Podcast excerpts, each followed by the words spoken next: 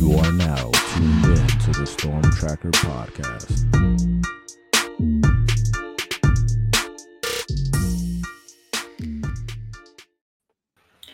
Welcome back, family, to the Storm Tracker podcast. I'm Marcus Benjamin, representing CanesCounty.com, part of the Rivals.com network. Make sure you you subscribe to this podcast on all platforms and also subscribe to this YouTube channel live from Canes County. Joining me today is John Garcia Jr., national recruiting analyst from Rivals.com. Thank you for joining me today, John. Always a pleasure, my guy. Always, always. And, you know, you were at the UA All America game uh, this past week. So we'll discuss that and also discuss the performances of, of Miami Hurricanes at the All American Bowl as well. Just wanted to kind of get your thoughts on that. But last night was the national championship game, and Miami is trying to get back to that game. I mean, it's it's been a long time. Maybe a lot of viewers who are watching this probably don't even remember the Hurricanes in that game. Uh, but it's true, it happened this century. Um, but you know, kind of watching that game, man, I, it it just made me feel like Miami could be back just because um, of what I saw in the trenches uh, from both teams, especially Michigan, uh, the of national champion. Um, so, in in your mind, with Miami's given recruiting classes pulled in in 23 and now 24. How soon do you think Miami can get back to that game? Well, look, I think Michigan is the right type of program to monitor relative to somebody getting back to the mountaintop because they're not the program that wins recruiting titles. They don't even win conference recruiting titles, you know, leading up to this point. It's been for them more about culture development. And like you said, the line of scrimmage. That's really been the calling card for Michigan, especially over the last three years when we've seen them get over the Ohio State hump and certainly the playoff hump this year. And, and I think that's where you start to see, especially with the future of the sport, an opportunity for a program to take one or multiple jumps up the college football tier system. Uh, I think that the timing is right for Michigan to come out on top and another group of programs to start to challenge the Ohio States, the Bamas, the Georgias of the world because we're going to get the 12 team playoff. We know the ACC path is going to be pretty clear within that playoff and and let's be honest, a road that might have less resistance than some of these other conferences, certainly the Big 10 and the SEC and, and its new construction starting later this year. So I think all of those factors – line up nicely for Miami. And yeah, you look at the trench hauls, the 23 class is probably the best offensive line group in the country. And yeah. certainly January has showed us the 2024 defensive line haul at Miami maybe the best in the country as well. So even to be in the conversation on both fronts, back to back classes, I think says a lot about uh, Mario Cristobal not only taking this job, but sort of – owning it. It's not. It wasn't just about keeping South Floridians home. It was really about reinforcing those trenches, sort of SEC style. That's what wins, and I think that's what won last night. So all of those dominoes are lining up pretty nicely for Miami, which is a program on the field that is taking the necessary steps. You know, year one to year two, now year three. Uh, coming up, I think the expectations will be that much higher, and, and rightfully so, because a lot of these young guys saw the field pretty much day one. Yeah, you you mentioned the college football playoff expanding to 12 teams, and I was having a discussion with uh, a couple of buddies of mine, um, actually at the uh, Pylon Seven on Seven tournament, which I was at last weekend, and uh, we were discussing which teams would from the ACC would uh, would make it uh, to to the playoff. Do you think? Miami could be one of those teams. And how many teams do you think the ACC gets into this playoff next season? Hate to put you on the spot. I know we didn't discuss this before. yeah, it's it's a great question, right? Look, we've got it's funky, right? First of all, we've got the Power Four now, right? That's are we gonna yeah. are we gonna call it the Power Four? I'm not sure, but in theory, Power Four conferences, RIP to the Pac-12 you're going to have four champions, right? They're they're going to be in basically no matter what. Um, and then after that, all the at large bids are going to be fascinating to sort. In theory, if you're going with 12 teams, you've got four Power Four champions, and those runner ups are going to be, you know, very likely, whether it's regular season or conference title game, those runner ups are going to have heavy consideration. And then, you know, the group of five is going to have its say, maybe for teams 11 and 12. So, in my mind, there's 10 spots for the Power Four, if that makes sense. So, yeah, the goal the goal of a conference championship is obviously still very important and that gets you in but now being in striking distance can get you in. And i think that's where trajectory and style points are going to be big factors. And for teams that play better as the season rolls on um, like we've seen with miami at times in, in the last two seasons i think those teams are going to get some of the benefit of the doubt now obviously injuries, quarterback play. I mean, there's still so many questions surrounding Miami. But again, this path in the ACC is going to be just a bit smoother going forward. We know the, the juggernaut that was Florida State in 2023. A lot of those guys are gone. I mean, just look at the bowl game, right? It's going to be a very different team. North Carolina, Drake Maye, most likely gone. They're going to be a very different team. Um, Louisville, a team that was maybe the surprise of the ACC this year that Miami nearly beat at the end of the season going to be a very different team. I don't think Plummer has a 57th year of eligibility remaining. So I think all of the ACC factors at the top could change. So for Clemson, for Miami, for, for some of these programs that have the talent that maybe didn't show it in the win column, I think there's a massive opportunity to take a step forward. Absolutely. I, I, guess we'll we'll see how it all plays out. I'm certainly excited to see a 12 team playoff. Even though this 14 playoff, I think they got it right. I think they got the right four teams in. Uh, the I think the two teams that made it to the championship team take championship game were the right uh, teams. Michigan is the rightful champion this season albeit yeah they did steal signs and maybe they might vacate this win down the line. Uh, but well we'll see how that all unfolds. But let's let's go to the ua all america game. Miami hurricanes had four representatives in this game Adarius hayes jojo trader ryan mack and booker pickett. Overall your thoughts on the miami hurricanes at the ua all american game? Just a great showing the, the during the week of practices, certainly during the game itself, you had to try to not notice some of these Miami guys. So I think you get both ends of it, right? Because I think going into it, you probably expected JoJo Trader to be pretty great. You had high expectations for uh, Darius Hayes. I think yep. you know him and JoJo are ranked right next to each other as the highest ranked guys of the four. And then you had maybe question marks or a wait and see approach with Pickett and Mack. And I think we'll, we'll start with the, the latter too. The wait and see approach didn't have to wait long to find out the, the, the conclusion. Ryan Mack was incredibly consistent at corner all week long, covering JoJo Trader, covering Jeremiah McClellan, who's going to Oregon, covering Mylan Graham, who's going to Ohio State. Some of the best receivers in the country all week long. We saw Ryan Mack lock up, for lack of a better term, patience, consistency, technique, and better twitch than maybe we were expecting throughout the week. And then during the game, he led all DBs with three pass breakups. So there's a there's a rise to the occasion factor with Ryan Mack that I think goes beyond him being a smart corner, versatile DB, you know, 10 8, 100 meter dash guy. All that stuff is great but there's a certain competitiveness, a quiet competitiveness that Mack uh, has shown out in Orlando.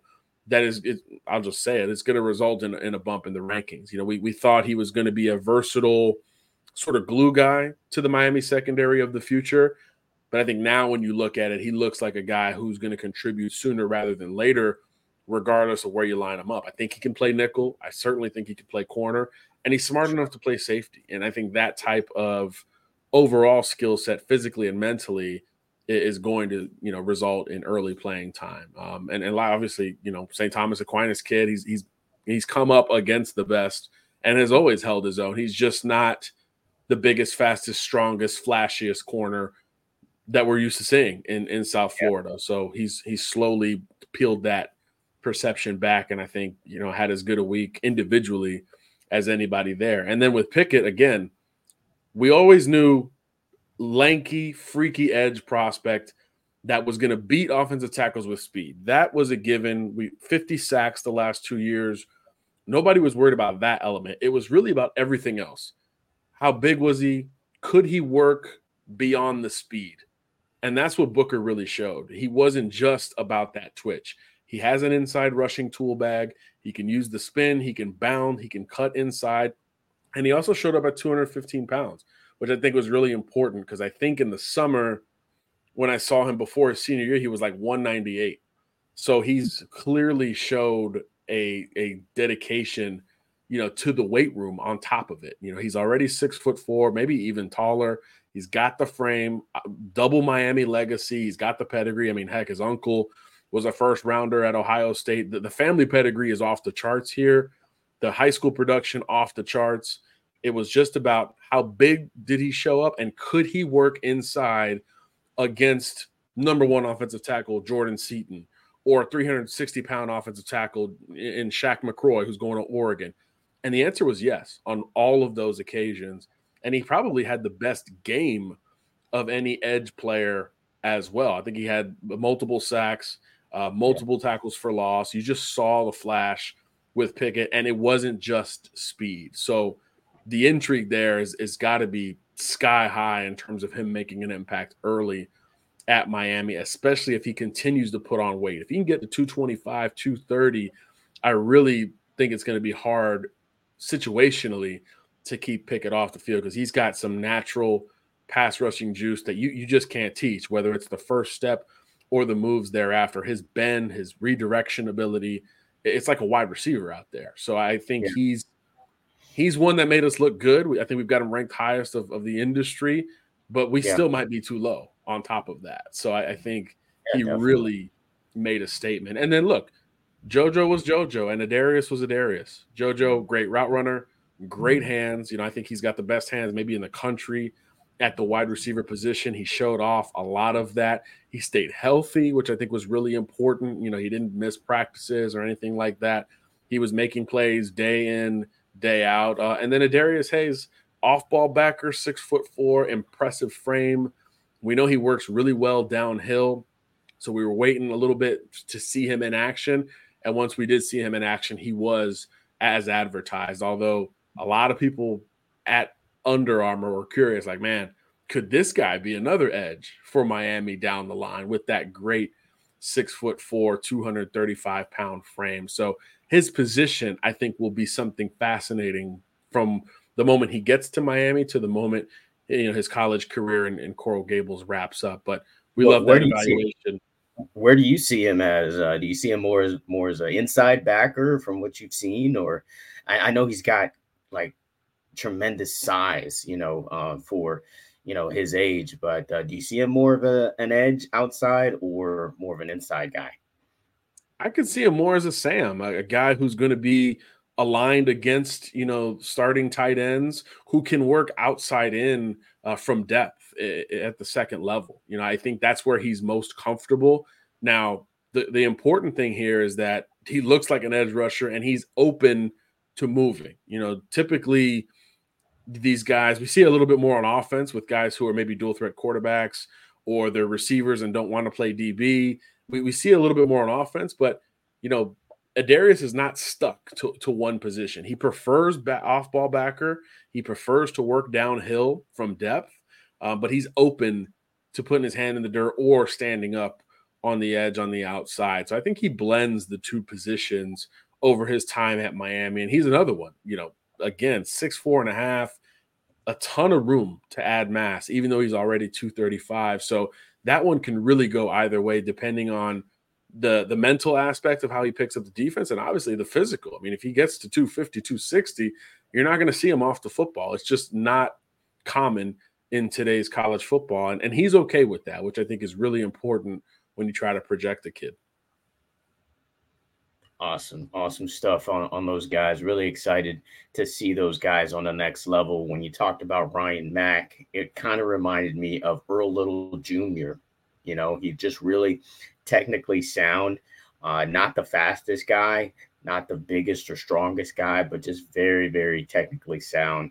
I, I think the ceiling for that guy could be like, you know, maybe like a Sauce Gardner because, you know, another very technically sound, not a super fast guy, not a super strong guy, but very technically sound when it comes to coverage. Uh, when it comes to JoJo, I mean, JoJo's JoJo, man. We've been seeing this for years from this kid, right? I mean, he just makes plays. He just makes plays. He knows how to find the football. He's just a natural football player uh, to me. And Booker Pickett, glad to hear that he could possibly get a bump because, I mean, from what we've seen, hey, maybe he could be, you know, on that five star line. You know, who who who knows? And then Darius Hayes, what a what a find, what a get uh, for the Hurricanes to flip him from Florida. Definitely an outstanding uh, find for uh, the Miami Hurricanes. Um, but when you look at these four guys, before we you know talk about any any other guys from the other uh, All Star game, um, could you compare these guys to any any pro guys in, in the NFL? Starting with starting with JoJo, uh, like what what pro guy would you compare him to? Yeah, that's a great question. You know, he's got this combination of like natural ability and elite route running but then there's this there's this nat there's this technical aspect and there's this natural aspect that he combines really well at the wide receiver position to the point where you could see him as a guy you just hand the ball to or throw a bubble screen to or one that you're you're working like multiple moves down the field to, to create separation. And he's got great top end speed as well. So he really projects as a pretty complete wide receiver, especially in this day and age. But I think what separates JoJo on top of all of, of those compliments is the competitiveness. You know, we yeah. he has a nonchalant personality, but when he's on the field and he kind of gets going, he can flip a switch and he becomes incredibly competitive. And he reminds me a little bit in that aspect of Stefon Diggs because – Okay. Again, not the biggest, not the fastest, not the strongest, but when he's when he's pissed off, he's really hard to beat and he plays bigger. Like when when JoJo flips that switch, you think he's 6'2, 205, not you know, six foot 180 or whatever he truly is. And Stefon Diggs does that. And he's also a great technical route runner who's kind of known for great hands. So I think that that's where I see some of JoJo in his game at his best. Now, is he as consistent as Stefon was in high school? No. Is he as um, technical today? Probably not. But in terms of the the physical foundation and what he could be, I think that's the ceiling I see for him uh, at the next level if everything comes together. And he's probably a little bit bigger than Stefon, which I think is another important point. Love that comparison. Um, and let's let's go to Darius Hayes. I mean, uh, he's he's you know a versatile linebacker um, what you want coming out of high school to kind of build upon. Who, who would you say he compares to? Yeah, this one's probably outside the box for for most of this audience, but there's not a lot of long linebackers like Hayes who can fill up the stat sheet. But I was covering the state of Alabama many years ago when this kid was coming out of high school, and I think he might still be the SEC's all-time leading tackler. He reminds me of Zach Cunningham, 6'3", okay. 6'4", linebacker who's still in the NFL today, who just wrecked shop. I mean, you looked at him and you're like, man, this guy should be coming off the weak side, killing a quarterback. But you look up and he's got 10 tackles. I mean, that's who Adarius reminds me of.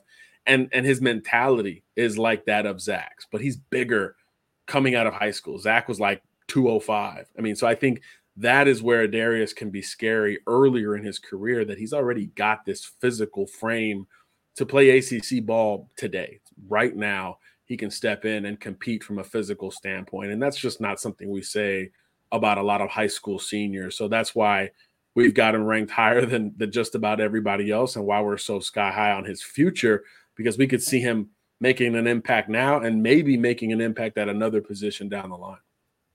Zach Cunningham is a player that I actually um, picked up in fantasy. I, I, I do a IDP uh, fantasy football league, and he's a monster when it comes to tackling.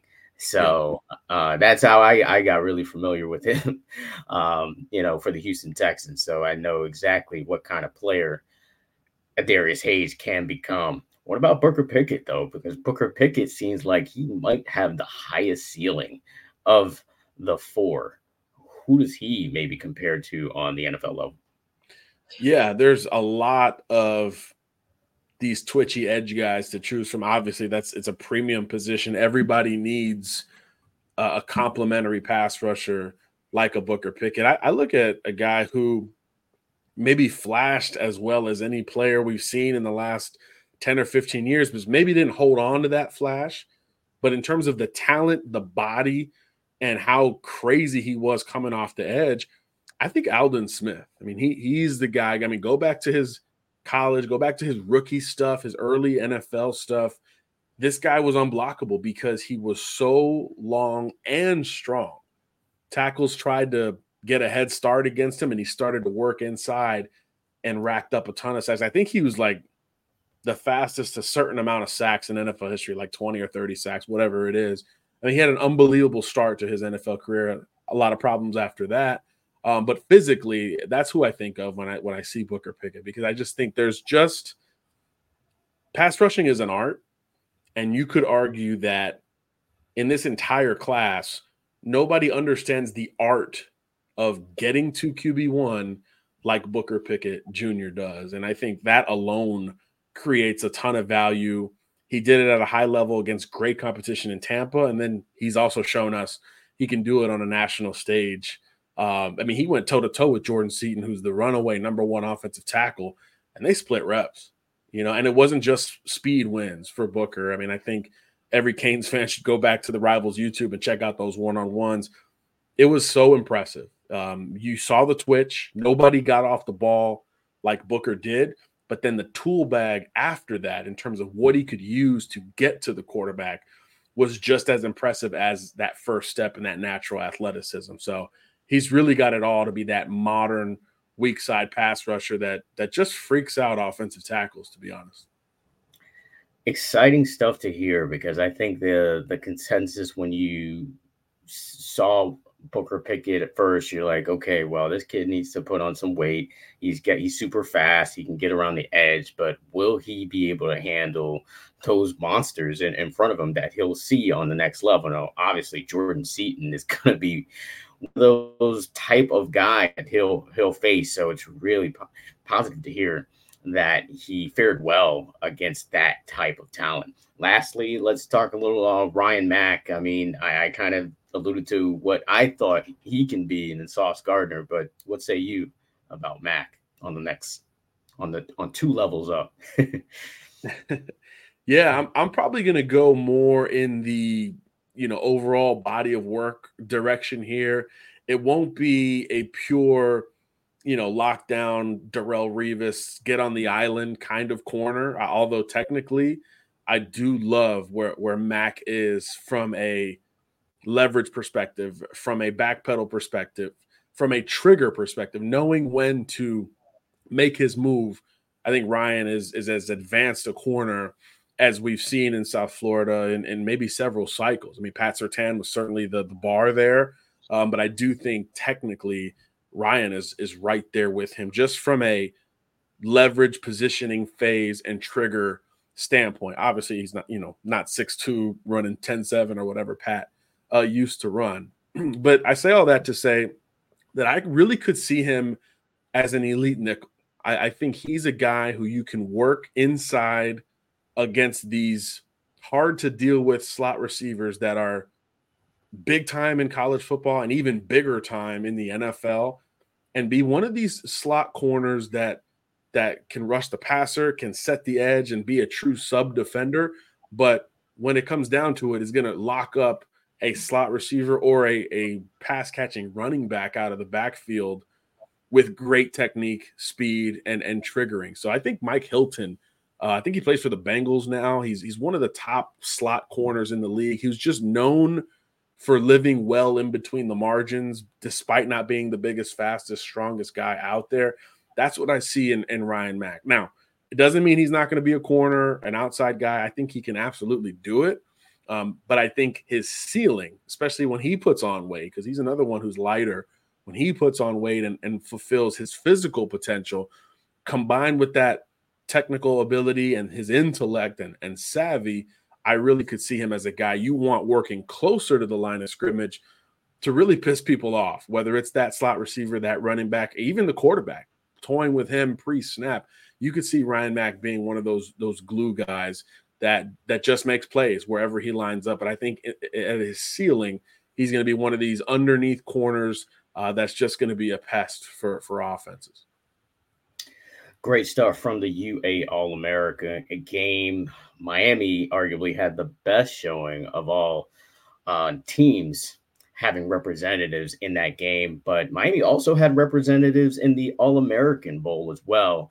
And I, I know you, were, you weren't uh, on hand for this one, but you know, uh, you could kind of see the talent from this jump out of the screen from some of the players who who have signed to the U. One being Marquise Lightfoot. I mean, this guy really showed that he can be a top-notch player on the next level. Similar to, to Booker Pickett and what he showed at the UA All America game. And you also had pretty good performances from Ny Carr as well. He showed out uh, during the practices uh, during the week. Uh, Justin Scott was also a representative there, as well as Zaquan Patterson.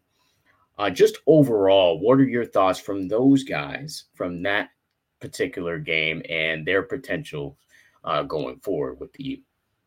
Yeah, it's funny. I, I, think the UA group was kind of the ceiling group. Like, hey, if A and B gets figured out, this is going to work out really well.